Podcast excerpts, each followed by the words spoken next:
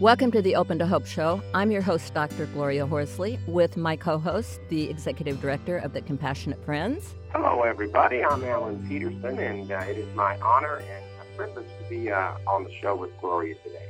It's great. Heidi's not in town right now. She's taking her son around to colleges. So, Alan and I are looking forward to hosting the show. We've done other things together, and we are in partnership, the Open to Hope Foundation, with the Compassionate Friends, as well as the Elizabeth Kubler Ross Foundation.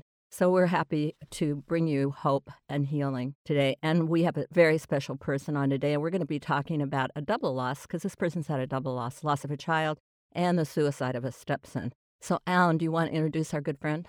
Yes, it's my honor. A, dear friend of mine and colleague, Cathy Seehuetter, is, um, well, she's a bereaved mom to her daughter, Nina, and to her stepson, Chris. Uh, Cathy's also a certified grief services provider, and she serves as the Minnesota Regional Coordinator for uh, the Compassionate Friends. She's a chapter leader in St. Paul, Minnesota.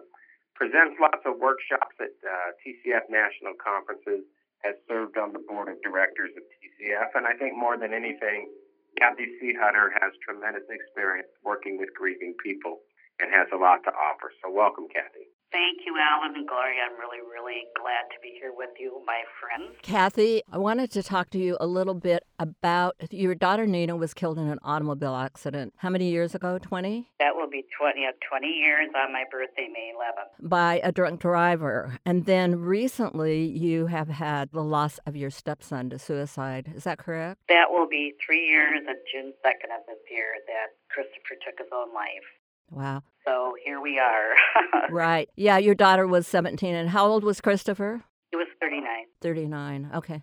So you had a 17 year old and a 39 year old, and you've had the 20 year gap in between. And you know, Alan and I were saying before the show that we do have these losses throughout our lives that come on. Now, you've had some pretty tragic, two tragic losses. And I, I wondered, uh, given that, what you have found in between.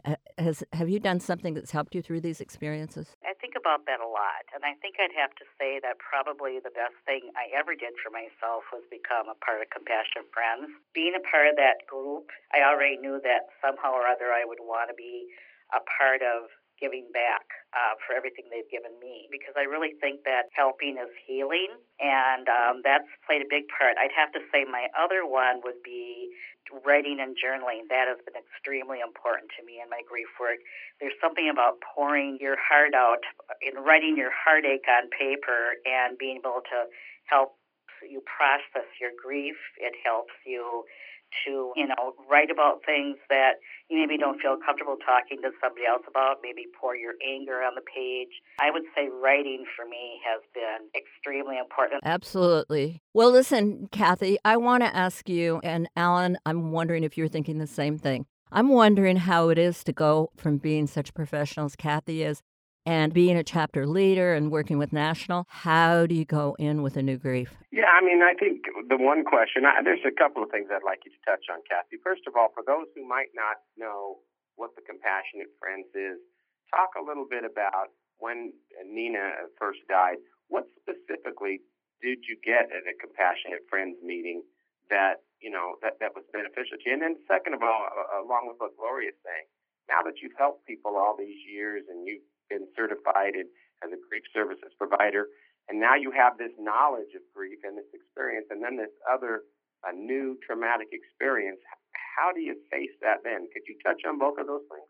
Well, Compassion Friends, as you well know, um, is a self help organization for people who have had a child, grandchild, or sibling die, and they provide understanding and friendship and I and hope and I think probably those three things are so important. And the thing about walking in that meeting for the first time was so difficult. Um, you, you just you walk through those doors and it's real, you know, it's reality. But right off the bat, someone came up to me that had a very similar experience. They lost their daughter to a snowmobile accident, and she just kind of took me under her wing. And being able to share with others who have experienced the loss of a child. Even though our, you know, our circumstances are different, we lost somebody we love more than life itself. And when someone had said to me, like the day before I went, you know, oh, I know how you feel, Cathy, I lost my dog. I love dogs too. I love pets, but you can't compare yeah. the loss of a dog to a child. And these people, they got it. I mean, these were the first people that when they said, I know how you're feeling, maybe it wasn't exactly the same, but they came the closest to anybody. So, Cathy, what happened second time around, though, when you go in? Now, I was a grief therapist when Scott was killed. I was a clinical nurse specialist. I worked with death and dying all the time. And it was hard because I knew a lot, but I still did all the same stuff, you know, the shallow breathing, the crying. I still did everything, even though I knew that that's what you do. Well, that, that's really true. And being it was suicide, um, you know, I say uh, when someone dies that one isn't worse than the other, it's just different. But suicide, there's a whole lot of other things too that go along with it. There's so much stigma still out there. The language of suicide needs being changed. When when I would go to the group and I'd say uh, I just lost a stepson to suicide, you could hear audible gasps. And the thing too is the difference between when Nina died and then Chris dying from suicide. I have to say the support was much less. Wow. Um, it was a little surprising to me. It really was. And also a surprise is a lot of them were my compassionate friends' friends. So um, there is just a certain something about suicide that people are afraid of. They're standoffish. They still have the old archaic notion that, you know, they've committed a crime by taking their own life.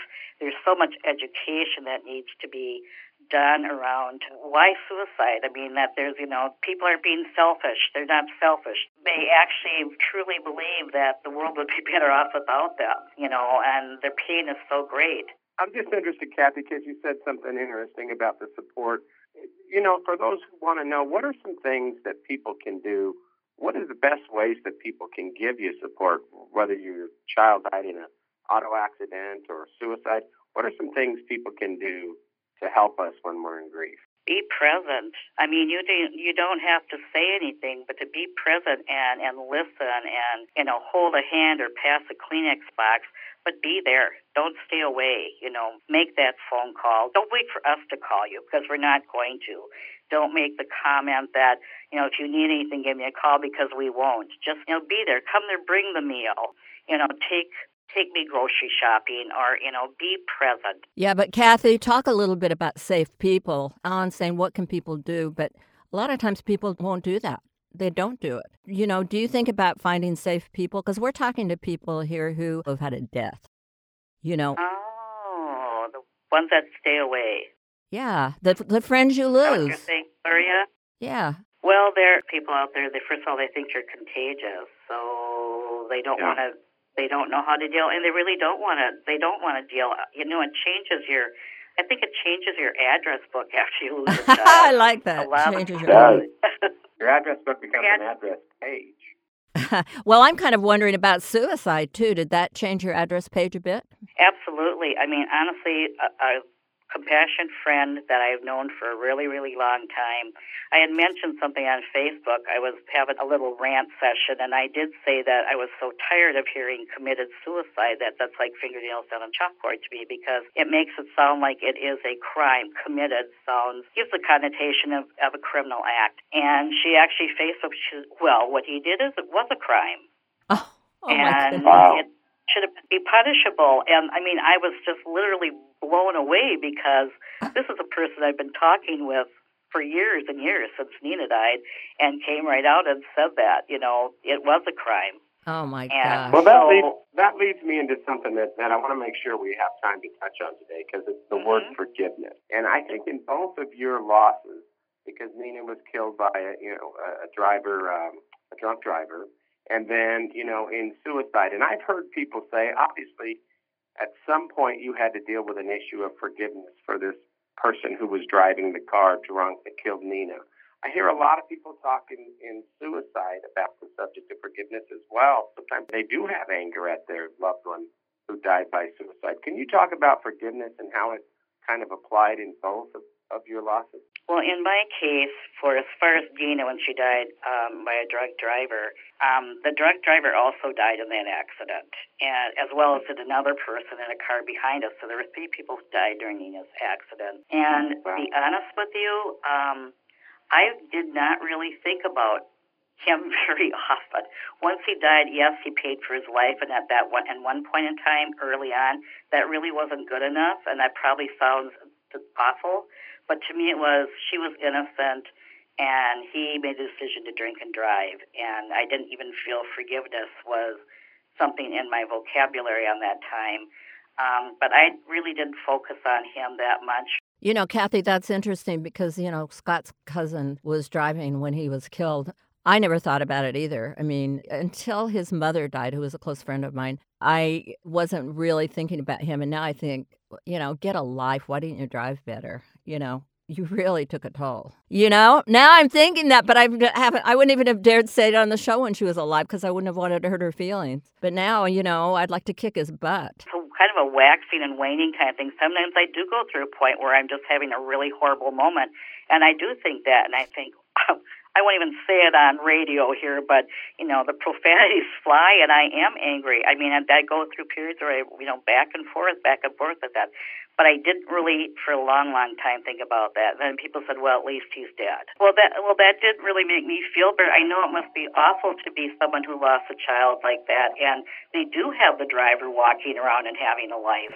So I can imagine that would be really horrible too. Well, Alan, I want to know something. Did you ever want to kick Ashley's butt for driving badly? Wasn't it a one-car accident or no? Absolutely not wearing a seatbelt, and you know it's something that I, I've talked a lot about over the years with people. That you know I'm not one of those that says you have to forgive and forgive. You know to to grieve to go through your grief. But there came a point where I was angry with Ashley. I did have to forgive her for driving in a car with no sleep, with no seatbelt. And, you know, as I would dig through it, I began to realize maybe I was more angry than I thought. But mm-hmm. at one point, I did forgive her for that. And, uh, and I'm just curious, and I, and I work with a lot of suicide families too, who it's hard for them because they miss their loved ones so much, but they also struggle because they are mad. They're mad that they couldn't, you know, maybe they're mad at themselves that they feel like they should have gotten through and been able to talk, or that they wish that their loved one uh, who died by suicide would have opened up to them. So I just was curious what forgiveness, what role it played in your grief journey. Well, you know, anger, it's funny. I haven't had a tremendous amount of anger. I've had a lot of sadness. And I think what I find with dealing with other people who've lost their kids to suicide, I think guilt is one of the bigger ones because they just yeah. feel because they were their parent, they should have known. They should have seen something. And most of the time, I can tell you, they didn't. They did not see. My husband talked to Chris on a nearly daily basis. But Christopher was a St. Paul police officer. He was an undercover cop. And if anybody knows anything about what it is like to be in law enforcement, they can't talk about those things. They can't talk about the atrocities they see every day. And so that's a lot of PTSD you're dealing with on a daily basis. He had difficulties in his marriage we didn't know of. We thought that was a marriage made in heaven. And he was a very intense person. And things we've learned since that time makes us really say, wow, he kept a lot and he mm-hmm. hid behind a mask. And that's what so many of them do. They hide that sadness and that darkness, and you don't know. And sometimes people even improve before they kill themselves because they feel like they have a plan and they even look better. Yes. But, you know, uh, that's a suicide is sure for another show. But let me say this there's so much to say about it. Cathy, in the end, with Compassionate Friends, what I see is it doesn't matter really on the long term how right. they died. We miss them, we love them and we hold them in our heart and hopefully we can learn to continue bonds with them in good and healthy ways through ritual and all that kind of thing but it's a it's a long journey to get to that that place. It, most definitely is gloria and i and i totally agree with you. They're just different ways to die but the same thing we have the same longing and loss and what if you know what ifs and you know wish we could have and yes and learn in healthy ways. That's that is the bottom line to me is that you know learn how to remember that grief and joy can coexist and that we can reinvest in life. Well, thank you so much for being on the show today, Cathy. It's been a delight to have you on, and Thank you for all the work you do for the bereaved. Oh, thank you, Thank Gloria. you, Cathy. We'll talk to you soon, and thanks again. Alan, a great show. Cathy's a fantastic person. Some of the things I take from this, she talks about giving back. Compassionate Friends is such a great opportunity for all of our listeners to get involved. Go on the website, thecompassionatefriends.org, and you can be involved in the organization locally, nationally, come to the national conferences.